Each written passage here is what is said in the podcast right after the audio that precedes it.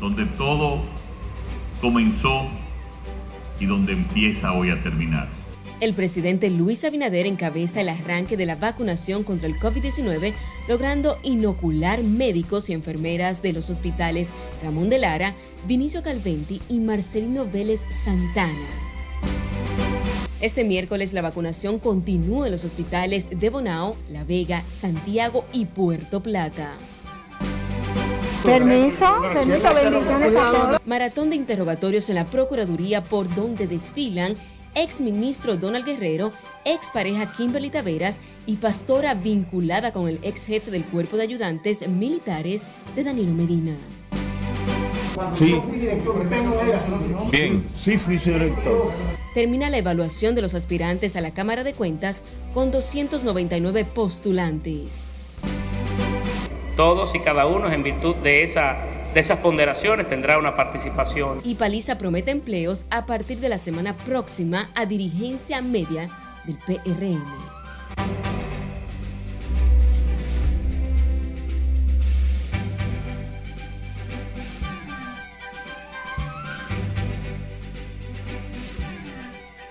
Muy buenas noches, bienvenidos a esta emisión estelar de Noticias RNN. Nosotros agradecidos de ser su referente informativo cada noche. Iniciamos esta emisión con la jornada de vacunación contra el COVID-19 que cubrió hoy los principales hospitales de la capital y continuará mañana inmunizando al personal de salud de La Vega, Santiago, Puerto Plata y Bonao. El presidente Luis Abinader encabezó el operativo en el Hospital Militar Ramón de Lara, en la base aérea de San Isidro, donde se atendió el primer caso de coronavirus detectado en el país. Laura Lamar nos pone al tanto. Pero quisimos empezar aquí, donde todo comenzó y donde empieza hoy a terminar. Los dominicanos comenzaron hoy a recibir las vacunas contra el coronavirus en un proceso que inició con el personal médico, tal y como lo contempla el Plan Nacional de Vacunación que lanzó este lunes el gobierno. Yo estoy bien, estoy bien. El primero en ser vacunado fue el coronel médico internista Ramón Familia Alcántara, quien además es subdirector médico de ese centro de salud. A los médicos, enfermeras del hospital doctor Ramón de Lara, un gran aplauso para ellos. por favor.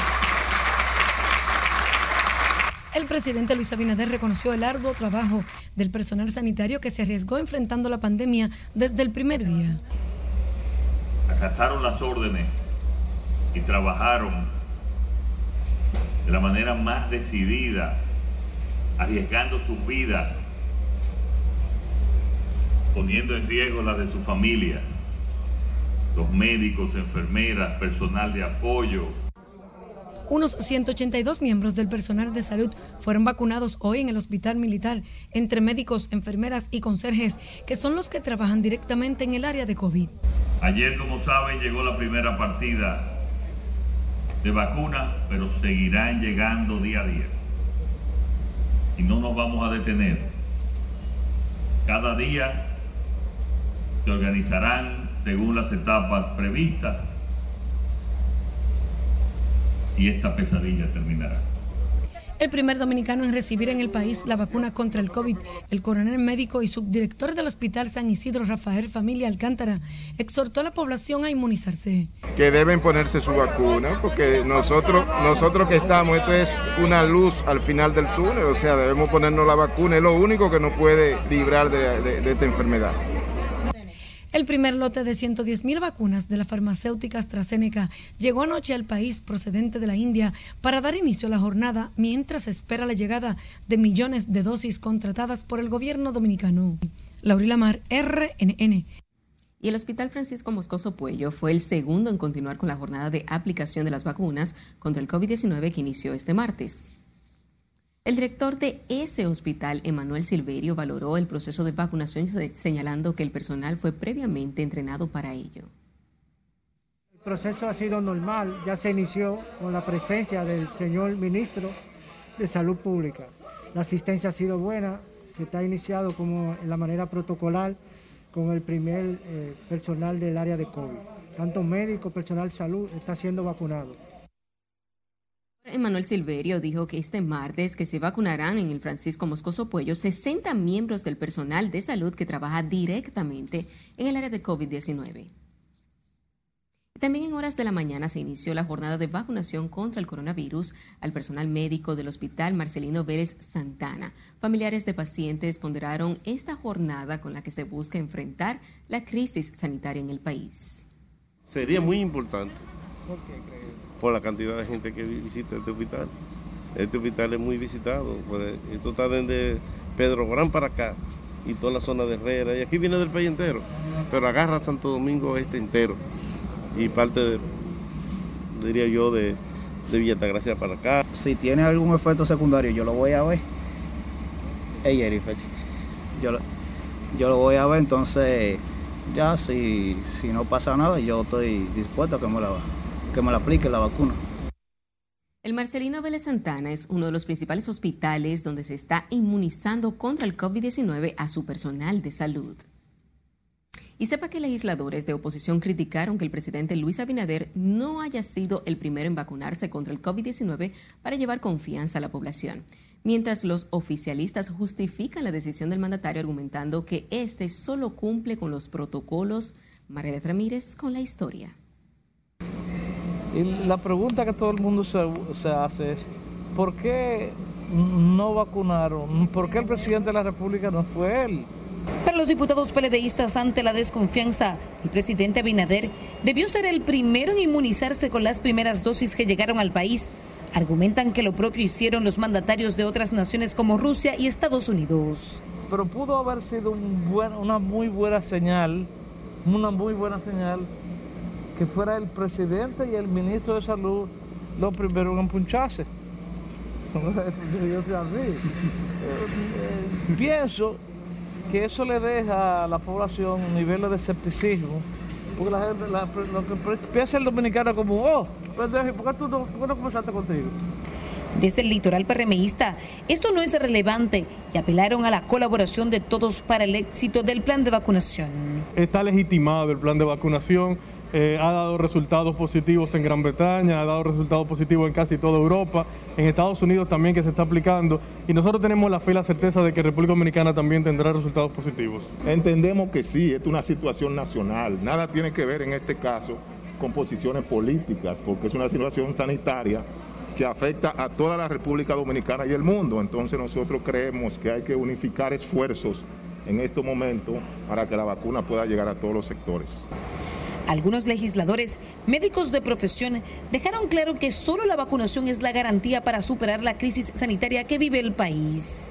Nosotros hemos colaborado aprobando todos los préstamos para que el país obtenga su vacuna y todo el mundo debe vacunarse. Ahora, esto no es obligado. El que quiere hacer conciencia lo hace y el que no, también se le va a respetar su derecho. El primer lote de vacunas contra el COVID, ascendente a unas 20 mil dosis, llegó este lunes al país y según el presidente de la República continuarán llegando las que han sido contratadas con farmacéuticas como Pfizer y la China. Margaret Ramírez, RNN.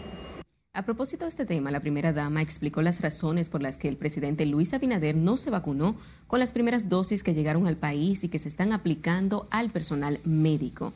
Doña Raquel Arbaje argumentó que el mandatario tenía la intención de vacunarse, pero las dosis fueron pocas, en alusión al primer lote de AstraZeneca fabricada en la India. Sostuvo que el jefe de Estado tiene muchos anticuerpos y que vacunarse sería dejar un personal en línea de acción desprotegido. La primera dama garantizó que su familia se vacunará sin distinción de vacunas y otras 16 personas murieron a consecuencia del COVID-19 en las últimas horas en el país a pesar de que los contagios siguen en picada. Las defunciones desde que inició la pandemia son ya 2.975 según datos ofrecidos este martes por Salud Pública. En el país se han registrado 231.095 casos, de los cuales 49.023 permanecen activos. El Distrito Nacional sigue al frente de la mayoría de los casos confirmados con 65.377, seguidas la provincia de Santo Domingo con 45.200 contagios y el tercer lugar lo ocupa Santiago con 26.176. Los hospitalizados por el COVID-19 son 764 y 245 están en las unidades de cuidados intensivos. En otra información, el Senado de la República aprobó la extensión del estado de emergencia por 45 días debido a la crisis sanitaria que afecta al país por el motivo del coronavirus. La aplicación del nuevo estado de emergencia se inicia el próximo 2 de marzo, como lo solicitó el presidente Luis Abinader. La petición presidencial había sido aprobada por la Cámara de Diputados y enviada al Senado para su ratificación. El Senado también aprobó en primera y segunda lectura el cambio de ley que creó el Instituto Nacional de Aguas Potables, INAPA, permitiendo de esa manera que Wellington Arnaud pueda presidir este organismo sin ser ingeniero civil o sanitario. También el Senado dio su aprobación en segunda lectura a la Ley de Desarrollo Fronterizo.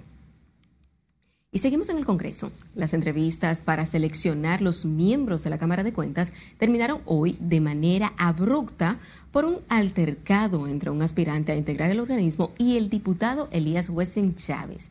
Santiago Andrés Hamilton había servido como subdirector de bienes nacionales cuando Wessing Chávez dirigía la institución. Miguel Ángel Núñez completa el resto de esta información. ¿Por qué salí de ahí? Porque no permití que Wessing Chávez hiciera ciertas cosas y hizo un sometimiento. Todo comenzó con este comentario que hizo el postulante a la Cámara de Cuentas Santiago Andrés Hamilton, quien según sus palabras se desempeñó como subdirector de bienes nacionales cuando Elías Wessing Chávez fue director del año 2007 al 2012. Como palabras traen contesta, vino la respuesta de Wessing Chávez. Sí. Sí. Bien, sí fui director. Bueno, déjeme decir, ahí están las pruebas. Ahí están las pruebas. Bien, muchas gracias. Ahí están las pruebas. Muchas Déjeme gracias. decirle. Yo fui su director. Bien. De Wessing Chávez. Sí. Sí. Bien, sí fui director. Bueno, déjeme decir, ahí están las pruebas. Muchas gracias. Hasta ahí duró el ciclo de entrevistas de la Cámara de Diputados. Ahí están las pruebas. Bien, muchas gracias. Ahí están las pruebas. No satisfecho con lo dicho, en referencia a Wessing Chávez, Hamilton abundó a los periodistas que no podía ser evaluado por alguien carente de ética. Yo no puedo permitir que, que me estén evaluando personas que no califiquen. Es una falta de ética del Senado, de la Cámara de Diputados, me excusan. El postulante reiteró que mientras estuvo bajo las órdenes de Wessing Chávez, se lo quiso obligar a hacer cosas indebidas. Ahora quiere limpiarse con el simple hecho de decir que yo no era su director en bienes nacionales cuando él estuvo. Una falsa de la falsa que acostumbran algunos políticos a utilizar. El hombre se atribuyó el sometimiento de Elías Wessing Chávez por alegada corrupción en bienes nacionales del 2007 al 2012, caso del cual fue descargado por los tribunales. De esa manera, la Cámara de Diputados puso fin a las evaluaciones con 299 postulantes en 11 rondas para integrar la Cámara de Bueno, Cuentas. déjeme decir. Miguel Ángel Núñez, RNN. Legisladores consultados favorecen este martes el proyecto de ley que impulsará el Poder Ejecutivo para la aprobación de la ley orgánica que regula el referéndum consultivo y constitucional aprobatorio. Aunque aseguran todavía no conocen las interioridades de la iniciativa, consideran que este mecanismo dará mayor participación a la ciudadanía para un Estado más democrático. Está contemplado en la Constitución. Naturalmente nosotros tenemos que esperar a ver cuál es el marco, cuál es el proyecto en sí que va a llegar aquí, analizarlo y ver las bondades y las no bondades que trae este. Por ahora es solo un anuncio, nosotros no tenemos el cuerpo de ese, de ese proyecto a mano, por tanto opinar sería hacerlo a priori. Sin embargo, eh, eh, sí podríamos estar de acuerdo al verlo y entender la factibilidad que este ofrece. Es obvio porque si tú tienes ya el proceso normativo para reformar, cuando tú reformes o sometas un proyecto de ley o quieras reformar alguna legislación, le va a dar la oportunidad a la ciudadanía que se exprese, pero también va a haber un instrumento que tú le vas a poder poner eh, cuáles son las reglas y cuáles son las normas para poder hacerlo. Esta ley orgánica será impulsada por el Poder Ejecutivo. Es uno de los mandatos pendientes de la Constitución del año 2010. El consultor jurídico del Poder Ejecutivo, Antoliano Peralta, dijo que ya hay un equipo de abogados trabajando en este tema. Y recuerde seguirnos en las diferentes cuentas de redes sociales con el usuario arroba noticias RNN y a través de nuestro portal digital porque actualizamos todas las informaciones las 24 horas del día. Recuerde también que puede escuchar nuestras emisiones a través de Spotify y demás plataformas digitales porque RNN Podcasts es una nueva forma de mantenerse informados con nosotros. Es tiempo de nuestra primera pausa comercial, pero al regreso sabrá cómo se inicia la segunda etapa de renovación de la zona colonial. Y quienes desfilaron hoy por la Procuraduría en medio de las investigaciones de actos de corrupción. Lo sabrá en un instante.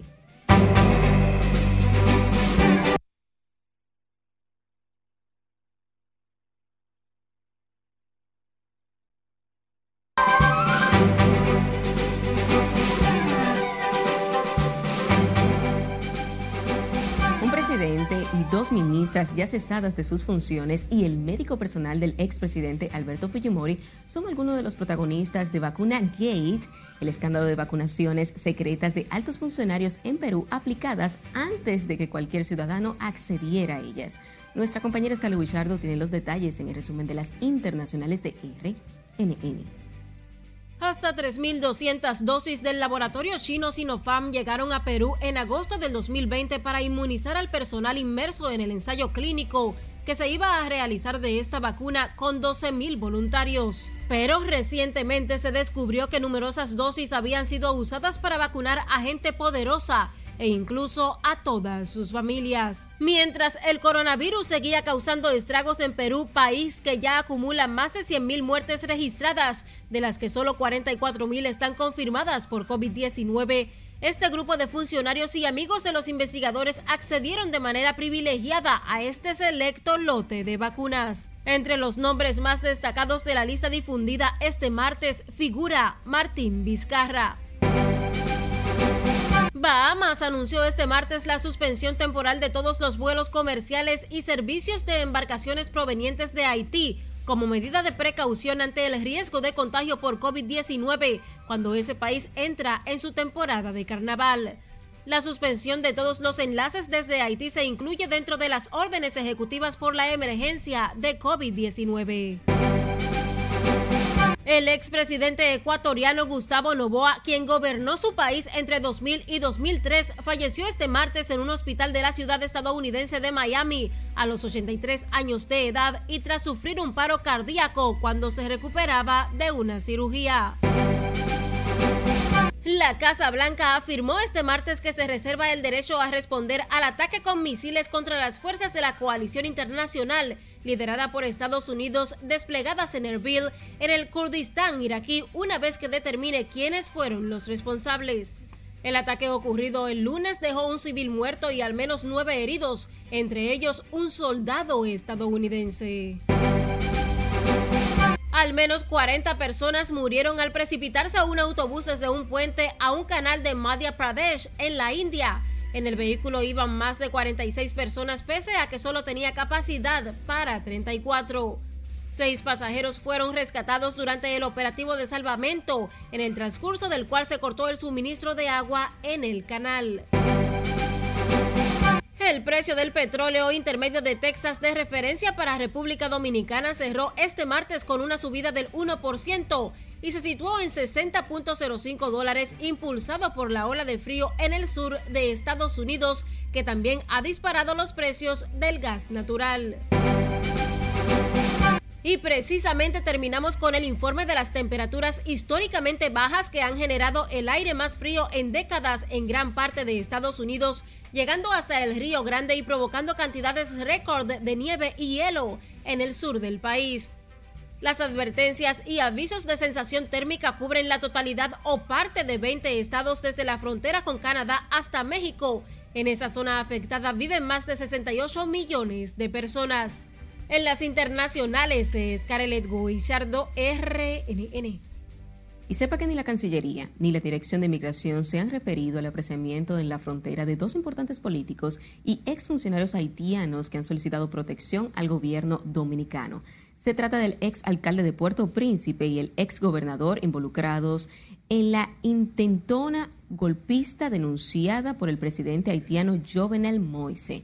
Organizaciones de los derechos humanos de Haití han pedido a las autoridades dominicanas darle asilo político a estos exfuncionarios. Los cuatro opositores fueron trasladados desde Dajabón hacia la sede del Ministerio de Defensa, pero hasta el momento ni la Cancillería ni las autoridades migratorias han ofrecido una versión, a pesar de que la Red para la Defensa de los Derechos Humanos envió una comunicación al ministro de Relaciones Exteriores, Roberto Álvarez. Y el exministro de Hacienda, Donald Guerrero, y el ex marido de Kimberly Taveras, también una pastora evangélica, es quien le atribuyen el enriquecimiento aprovechándose de su cercanía con el ex jefe del Cuerpo de Ayudantes Militares de Danilo Medina, fueron interrogados hoy en la Procuraduría General de la República. Tenemos a nuestra compañera Scarlett Guichardo con los detalles en directo desde la Procuraduría General de la República. Pasamos contigo, Scarlett. Gracias, buenas noches. Este martes fue interrogado por cuarta ocasión el exministro de Hacienda Donald Guerrero, quien fue citado nuevamente por las autoridades. El exfuncionario del área económica del pasado gobierno fue sometido nuevamente a un largo interrogatorio, una investigación asumida personalmente por la procuradora Miriam Germán Brito no dejó satisfechos a los fiscales anticorrupción que lo citaron nuevamente para el lunes.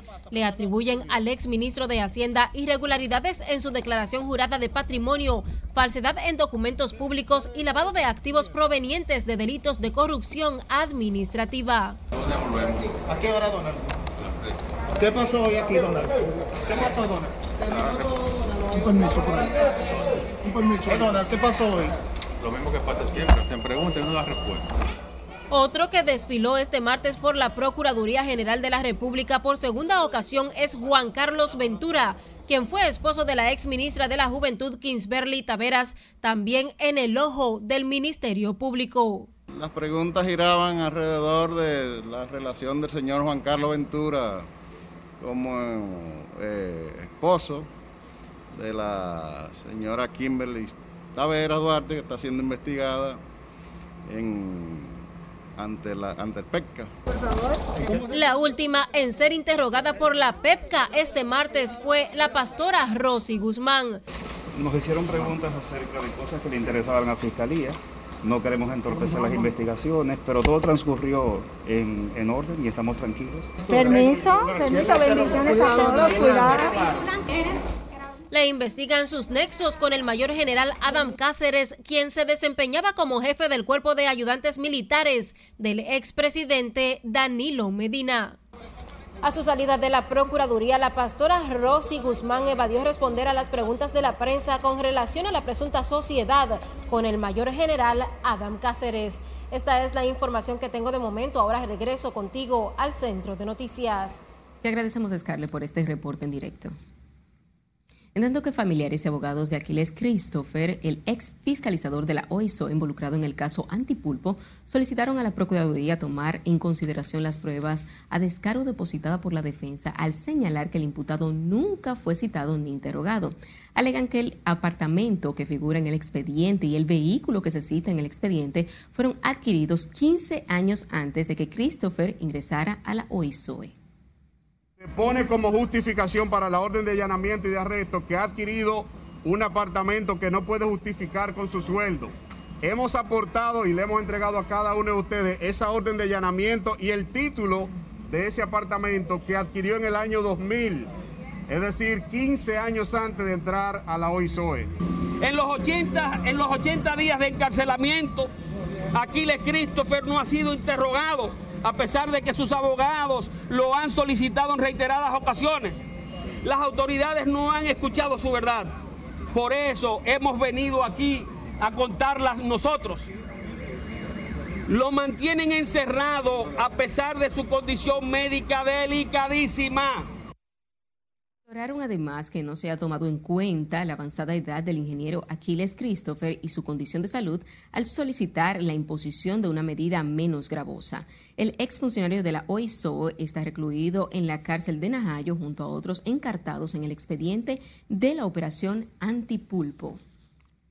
Ahora hablemos del juicio de fondo contra los seis encartados por los sobornos de Odebrecht y es que la audiencia este martes del Ministerio Público reveló que el imputado Víctor Díaz Rúa manejó más de 1.500 millones de pesos a través de sus empresas cuyo origen tendrá que probarlo ante el tribunal. Nuestro compañero Jesús Camilo está con nosotros desde el Palacio de Justicia de Ciudad Nueva. Pasamos contigo, Camilo. Gracias, buenas noches. Así es, en esta etapa del proceso, el Ministerio Público afirmó que se ha concentrado en presentar pruebas irrefutables contra los encartados. Información re- referente a productos financieros de algunas personas. Durante la incorporación al juicio de los informes financieros de compañías vinculadas al exministro de Obras Públicas, Víctor Díaz Rúa, la testigo Giselle del Carmen Paulino Cáceres dijo que el acusado en cuentas personales más de 425 millones de pesos, así como unos 30 millones de dólares. Tras un amplio debate, el primer tribunal colegiado del Distrito Nacional rechazó objeciones de la defensa buscaban excluir parte del inventario probatorio del órgano acusador. Sobre este acusado, por ejemplo, nosotros hemos demostrado que ha manejado más de 400 millones de pesos, que ha manejado más de 30 millones de dólares y que sus empresas han manejado más de 1.500 millones de pesos y eso se corresponde con la acusación que el Ministerio Público le ha hecho en su contra y le estamos probando. Sin embargo, Díaz Rúa precisó que las pruebas aportadas por el Ministerio Público han sido mal procesadas y explicó sus razones. Yo entiendo que no, no, no saben hacer el trabajo, no sé por qué, pero no creo que sea adrede de parte de la testigo. Entonces, nosotros se lo vamos a demostrar ahora cuando hagamos el conte interrogatorio, ustedes lo verán. Ahora, en cuanto a los pesos, que dicen 425 millones de pesos, con todas las cuentas que pusieron ahí, que no son mías, que son cuentas de campaña, que son eh, que están certificadas, que son cuentas de campaña, porque la misma testigo lo dijo. El juicio fue recesado para el próximo jueves 18 de este mes a las 9 de la mañana. Este próximo jueves, cuando será reanudado el juicio, las partes tienen previsto iniciar las contrarréplicas. Es todo lo que tengo hasta el momento. Vuelvo contigo al set de noticias. Te agradecemos, Camilo, por este reporte en directo. El juez de la Oficina Judicial de Atención Permanente de Santiago dispuso arresto domiciliario contra Antonio Gómez Díaz, exdirector de aduanas en esa ciudad, acusado de violación y acuso sexual. El magistrado Bienvenido Liz Santana dictó una medida de coerción de seis meses de prisión domiciliaria para que el Ministerio Público concluya la investigación y presente la acusación formal.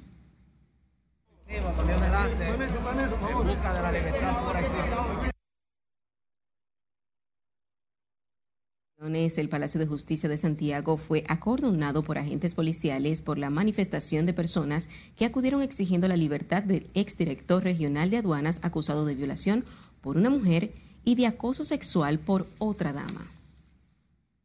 Seguimos hablando de justicia. El segundo tribunal colegiado del Distrito Nacional aplazó el juicio de fondo contra Graviel Villanueva, principal acusado de la muerte de su novia, la joven rumana Andrea Celea. La audiencia continuará mañana este miércoles luego de que la abogada de la defensa, Sonia Marlene Guerrero, no pudo acudir al tribunal alegando dificultades respiratorias. En las conclusiones de la testigo del Ministerio Público, la médico forense Esther Alcántara afirmó ante el tribunal que el caso se trató de homicidio y no de suicidio, como han argumentado la defensa del imputado. El caso tiene casi tres años en los tribunales y ya el Ministerio Público concluyó con la presentación de las pruebas. Y sepa que un energético rechazo ha provocado entre ambientalistas las gestiones de explotación de Loma Miranda que ha tramitado ante las autoridades de la empresa minera Falcon Bridge. Nelson Mateo tiene los detalles. Nosotros vamos a repetir que Miranda no se toca, que Miranda no se negocia. El ambientalista Luis Carvajal de la UAS fue el primero en reaccionar a las diligencias que hace la Falcon Bridge en busca de una licencia para ampliar sus operaciones hasta Loma Miranda. Pero nosotros entendemos que lo que está haciendo Falcón es una provocación a la sociedad dominicana, un desafío, un marco legal, porque hay resoluciones de las tres altas cortes de cada una por separado estableciendo prohibiciones. Hay un compromiso presidencial de no tocar a Loma Miranda. Carvajal asegura que no es posible explotar Loma Miranda porque existen varias sentencias y un informe del PNUD que rechaza cualquier proyecto de explotación minera por los daños a los acuíferos, su flora y fauna. Lo mismo considera Milton Martínez también del Departamento de Medio Ambiente de la UAS. El territorio dominicano tiene que ordenarse, el, gobierno tiene que, tiene que darle una señal clara a la sociedad en materia de cuál es su perspectiva del ordenamiento del país. El doctor Nelson Pimentel, oriundo de Bonao, asegura que los daños a la naturaleza y pasivo medioambiental dejado actualmente a las montañas de su ciudad descalifican a Falcondo para intentar ampliar sus operaciones a Loma Miranda. Pero es que no es solo la sentencia. Tú puedes, es mucho más allá que una sentencia de un tribunal. Es la ley. Dura lex, la ley es dura, pero es la ley. Es que la ley veda, veda la posibilidad de tocar Loma Miranda. Es que ahí ni siquiera existe un proyecto desde el punto de vista ambiental, minero, de explotación.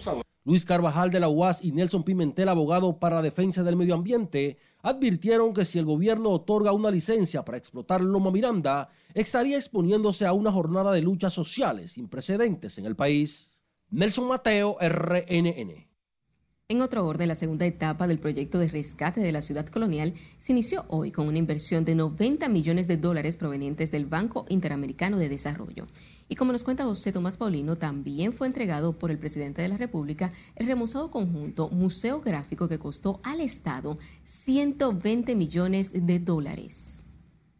Pasear por las calles de esta maravillosa ciudad, nuestro Santo Domingo, nuestra ciudad colonial Luis Abinader visitó hoy la ciudad colonial, considerada el principal atractivo de la capital por su elevado valor histórico y cultural.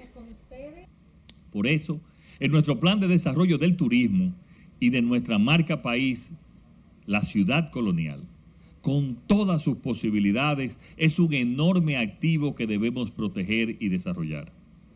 Y así nacen proyectos como los que hoy vamos a poder visitar que surgen de ese espíritu de desarrollo y que cuentan con el más amplio apoyo institucional.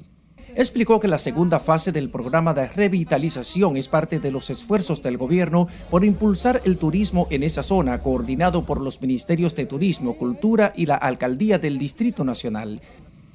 La ciudad de Santo Domingo recibió un millón de turistas antes de la pandemia en el último año y la idea es llevarlo a un millón y medio y luego a 2 millones. La intervención incluye las ruinas de San Francisco, el mercado modelo y las viviendas de los sectores Santa Bárbara y San Miguel como vía para elevar la densidad poblacional y la llegada de turistas. Y también hay otras actividades que son fundamentales, eh, el manejo de la gestión de desechos sólidos y mejorar el sistema de seguridad de la ciudad. Y todas esas acciones están dirigidas también a mejorar las condiciones económicas de las pequeñas y medianas empresas eh, que están ubicadas en la ciudad colonial. Luis Abinader inició su periplo en el Palacio de Borguellá, en la calle Isabel la Católica. Estuvo en la Fortaleza Osama y en el Museo de las Atarazanas, restaurado a finales del 2016, que guarda un tesoro histórico y cultural.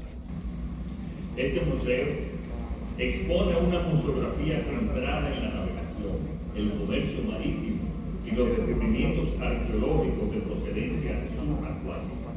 Con la inversión de 120 millones de dólares, los museos de la ciudad colonial fueron dotados de mapas computarizados para guiar las visitas. José Tomás Paulino, RNN.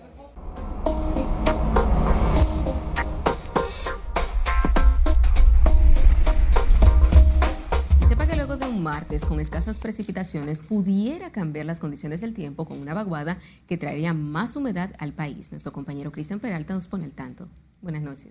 Muy buenas noches. Este martes, pues las condiciones del tiempo, como ustedes han notado, pues eh, pasaron y con pocas precipitaciones. Pero debemos destacar que pese a ello, pues entra aire con un poco de humedad inducido por ese sistema de alta presión. Miren ustedes ahí la circulación y es por eso que se registran esas lluvias, pues en algunos momentos un tanto pasajeras, en otras ocasiones o en algunas localidades, esas lluvias se tornan hasta moderadas, por así decirlo, pero lo cierto es que en sentido general tenemos un tiempo con lluvias escasas debido a ese sistema de alta presión que inhibe la formación de lluvias de consideración en nuestro país, pero también en buena parte de la región del Caribe. Tenemos entonces que para los próximos días pues se estarán presentando algunas lluvias inducidas también por el viento del este y en ocasiones el viento del nordeste. Y tenga usted pendiente que hacia la zona costera atlántica también se están registrando ráfagas de viento importantes que sobrepasan los 50 kilómetros por hora. Así que téngalo usted pendiente para que esto no le vaya a sorprender. Las temperaturas entonces aquí en la República Dominicana se tornan tranquilas o se tornan agradables ya en horas de la noche. Pero también miren lo que sigue ocurriendo en el caso de Estados Unidos. Sabemos que están siendo afectados por una fuerte tormenta invernal y las temperaturas siguen descendiendo esta noche hasta 18 grados o menos 18 grados en el caso de Kansas, Nebraska con menos 19, Minnesota con menos 21 grados Celsius. La verdad es que en estos días esas temperaturas en Estados Unidos han roto récords. Temperaturas pues que han descendido incluso hasta los menos 35 grados debido a este mal tiempo que le está azotando y por supuesto ese viento que está llegando desde el Ártico. Vamos a terminar entonces con esta información recordando que sigue ya la cuenta regresiva para que el Robert Perseverance pues amartice el próximo jueves precisamente en Marte. Es decir, esta, este robot llevado allá por la NASA estará en Marte, estará descendiendo y ya veremos las imágenes de cómo todo esto pues ocurrirá. Es lo que tenemos en cuanto a las condiciones del tiempo. Usted continúe ahí con la emisión estelar de noticias RNN porque aquí, como siempre, les tenemos mucho más. No se mueva de su televisor porque al volver, porque ahora profesores y empleados de la UAS amenazan con protesta frente al Palacio Nacional. Y la promesa que le hace el presidente del PRM a sus dirigentes que están movilizándose por empleos más en un instante siga con RNN, emisión estelar.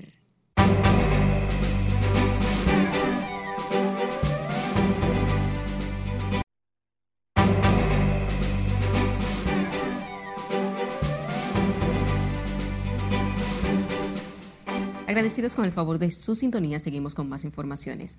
Los profesores y empleados de la Universidad Autónoma de Santo Domingo montaron una vigilia en la continuación de sus reclamos salariales que han impedido el inicio de la docencia virtual en la Academia Estatal. Nelson Mateo tiene los detalles. Hablando a la prensa de que quieren dialogar, que están dispuestas a dialogar y esto parece una conversación de sordo. Paso atrás, los profesores protestaron este martes en la universidad. Pancartas en manos hicieron sentir sus reclamos ahora fuera del recinto universitario.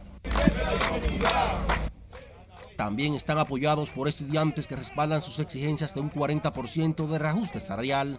Miren, en la capital el problema de conectividad es complicado. Imagínense en Mao, San Juan, Barahona, Higüey, eso ha sido completamente devastador. Los empleados agrupados en Asodemu se unieron a la vigilia y piden que se vuelva a la mesa del diálogo. Nosotros hacemos un llamado a la señora rectora y al gobierno para que se sienten en la mesa del diálogo y hagan propuestas creíbles y realizables y que saquen a los servidores y a los universitarios de la situación difícil en que nos encontramos. Los profesores de su lado lamentan que las autoridades no le hayan dejado otra alternativa que seguir su plan de lucha. Eh, han estado hablando y criticando el porcentaje y nosotros hemos dicho que estamos dispuestos a aceptar una propuesta que hemos flexibilizado en la demanda y que estamos dispuestos a aceptar una propuesta una y otra vez de corto, mediano y largo plazo. Los dirigentes de FAPROAS amenazan con llevar sus protestas hasta el Palacio Nacional. Nelson Mateo, RNN. Directivos de la corriente magisterial Institucionalidad Educativa en San Juan de la Maguana consideraron hoy que no se puede hablar de regreso a las aulas hasta que más de la mitad de la población no esté vacunada contra el COVID-19. Julio César Mateo con más.